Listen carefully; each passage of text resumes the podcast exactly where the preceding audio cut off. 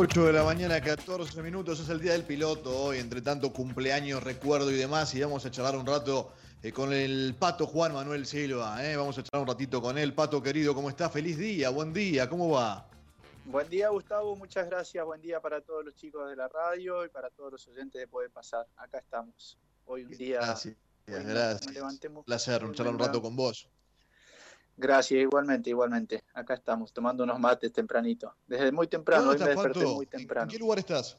¿En qué ciudad estás? Eh, yo estoy en, estoy, yo estoy viviendo en Buenos Aires hace 18 años por el automovilismo. Todos saben que soy chaqueño. Y, bueno, con tanta actividad, este, nació mi primer hijo. Y cuando, bueno, prácticamente no lo veía, había semanas enteras que no lo veía y entonces ahí con mi mujer dijimos, bueno, vamos a Buenos Aires, vivimos cuatro o cinco años en Capital y ahora estamos viviendo aquí por, por Pilar. Bien, bien. ¿Cómo estás cómo está con la cuarentena? ¿Cómo, ¿Cómo, la estás llevando? Digo, ¿te, te, te golpeó o no te golpeó? ¿Cómo reflexionás? ¿Qué pensás en, en, este, en estos tiempos que estamos viviendo? la verdad que, bueno, es una película, es una película lo que estamos viviendo. La verdad es que, bueno, desde, yo vine del Dakar eh, en enero y ahí ya se estaba hablando mucho, comenzamos los campeonatos y toda la planificación, que, bueno, que se hace ya en octubre, noviembre, se planifica lo que va a ser 2020. Eh, volví del Dakar y, vi, veía lo que se veía, lo que ya se estaba viviendo en algunos países de Europa y dije, claramente llega Argentina, y desde ese momento supe que cuando llegaba nuestra actividad eh, se iba a ver, iba a ver, bueno, golpeada, que se iba, que no se iba a poder correr, obviamente, al igual que todo lo demás.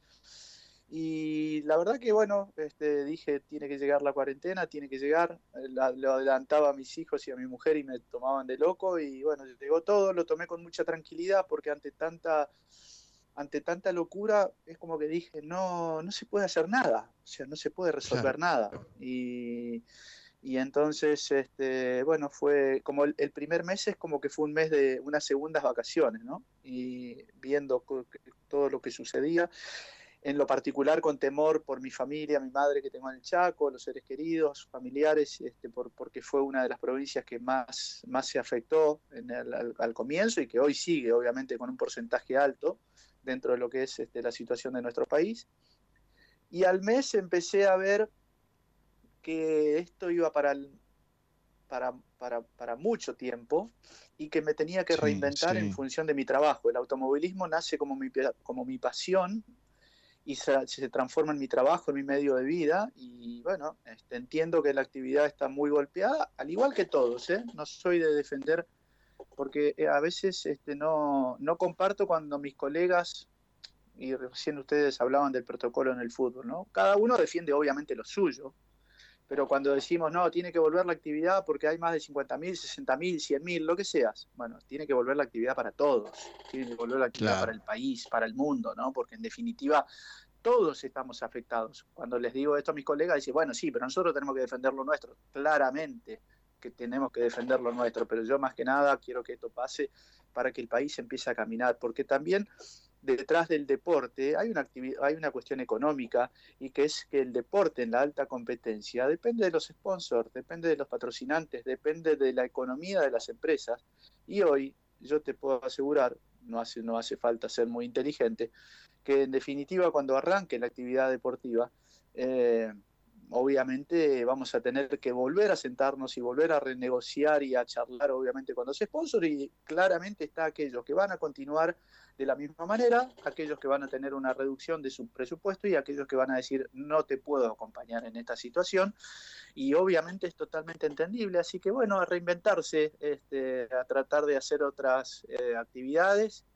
Y en eso estoy, en eso estoy desde las cinco y media de la mañana, seis haciendo este, planillas, este, eh, eh, hojas, eh, no, no, me sale la palabra, listas de precio, ahí está, listas de precio, claro. viendo cómo va a ser mi día, a ver si me entregan los pedidos y haciendo pedidos nuevos. Y bueno, nada, un día del, un día del piloto realmente que, que jamás este, se nos pasó por la cabeza que íbamos a pasar, ¿no? Cada uno de nuestro día, nunca se nos pasó que íbamos a estar viviendo esto, ¿no? Así que una locura y bueno, este, con el deseo obviamente que, que pase pronto fundamentalmente que pase pronto, no, no, no, no, no solamente por, porque quiero subirme al auto de carrera, sino porque quiero que, que pasemos todo, todo el mundo pase esta pesadilla, ¿no? Pato, ¿qué tal? Buen día, Claudia te saluda. Em, decías que te, reinventaste, que ahora es un trabajo. ¿Qué es lo que estás haciendo? Contanos qué, qué, encontraste para, para, para, sobrevivir, para sostenerte, para seguir activo durante esta, esta cuarentena.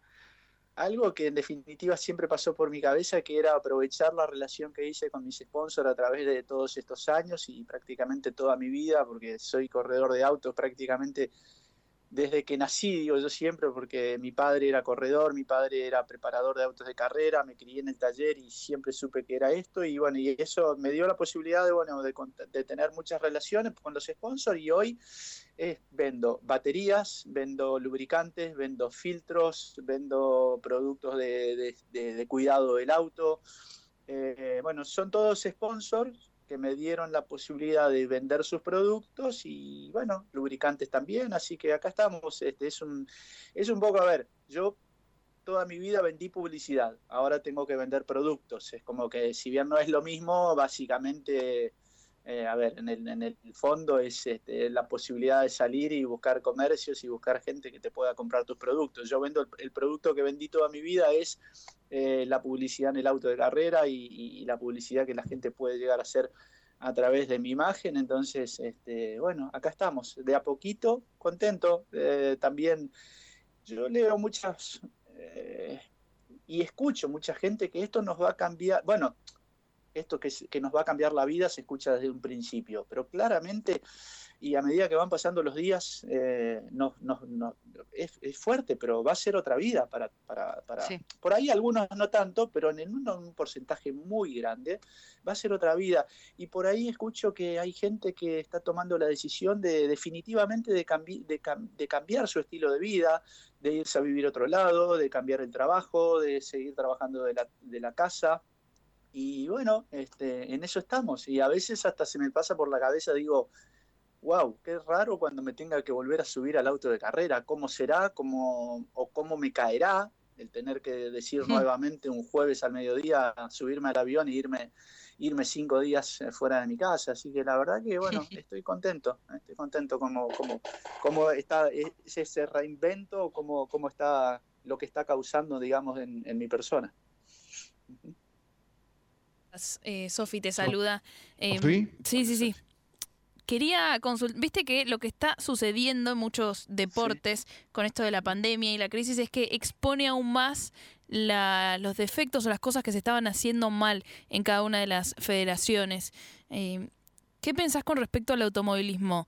Porque hay una desunión muy grande en cuanto a las categorías y siempre existió de esta manera. Digo, esto expone un poco más y, eso podría ser un buen momento para que las distintas eh, asociaciones se unan, las categorías sobre todo.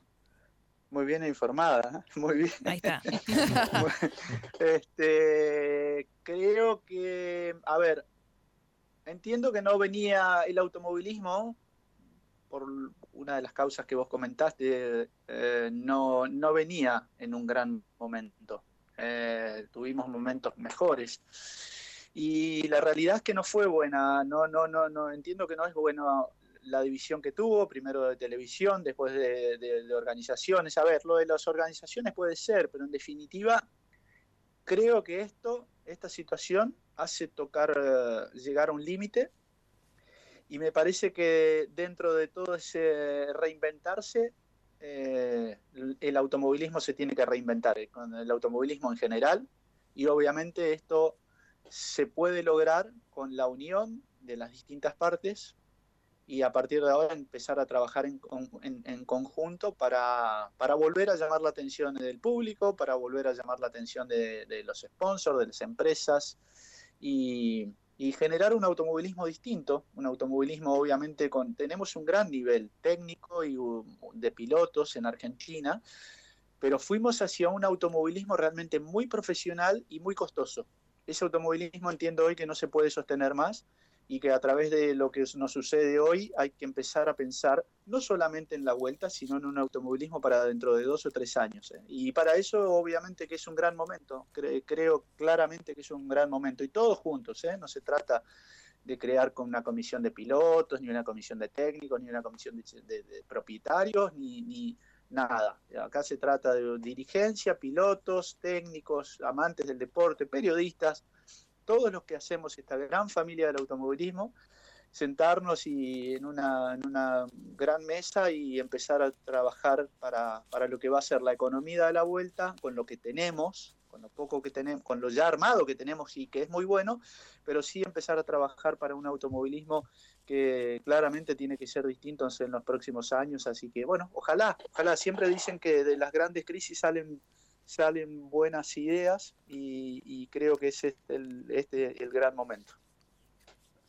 Estamos hablando con el querido Pato Juan Manuel Silva, es el día del piloto, Pato, y te escucho y estoy muy de acuerdo en muchas de tus reflexiones y demás, pero eh, voy, para otro lado. Eh, día del piloto, hablamos al, comienzo un poco de nuestras historias con los autos.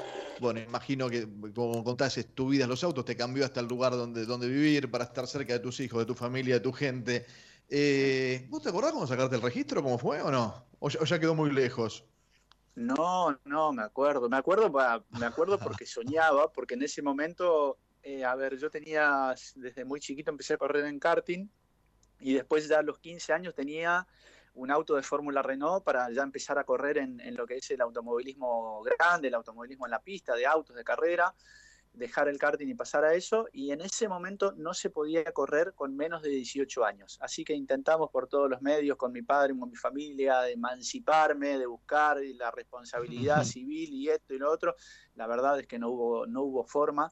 Así que fue un viernes 12 de octubre soñado, que cumplí los 18 años, pude sacar el carnet de conducir, y inmediatamente el sábado de esa semana correr mi primer carrera. Así que fue este, y aparte, aparte manejando desde muy chiquito, porque bueno, en los lugares que se podía y criado en un auto de carrera, en, una, en un taller mecánico, imagínate, a los 12 años creo que ya ni, no alcanzaba los pedales y hay que correr el auto del lugar en el taller. Y bueno, me subía y lo corría. O sea, un, chico que soñaba poder darle arranque a un auto de a un auto, no un auto de carrera, a un auto de calle y por lo menos correrlos del lugar, ¿viste? Cuando te decían, vas a lavar el auto, bueno, correlo, correlo desde el garaje 10 metros para atrás para poder lavarlo, bueno, yo me subía y, lo corría, así que este, fue, fue algo que, lo soñé durante toda mi vida, así que bueno, recuerdo muchísimo ese viernes como si fuese hoy, ¿no?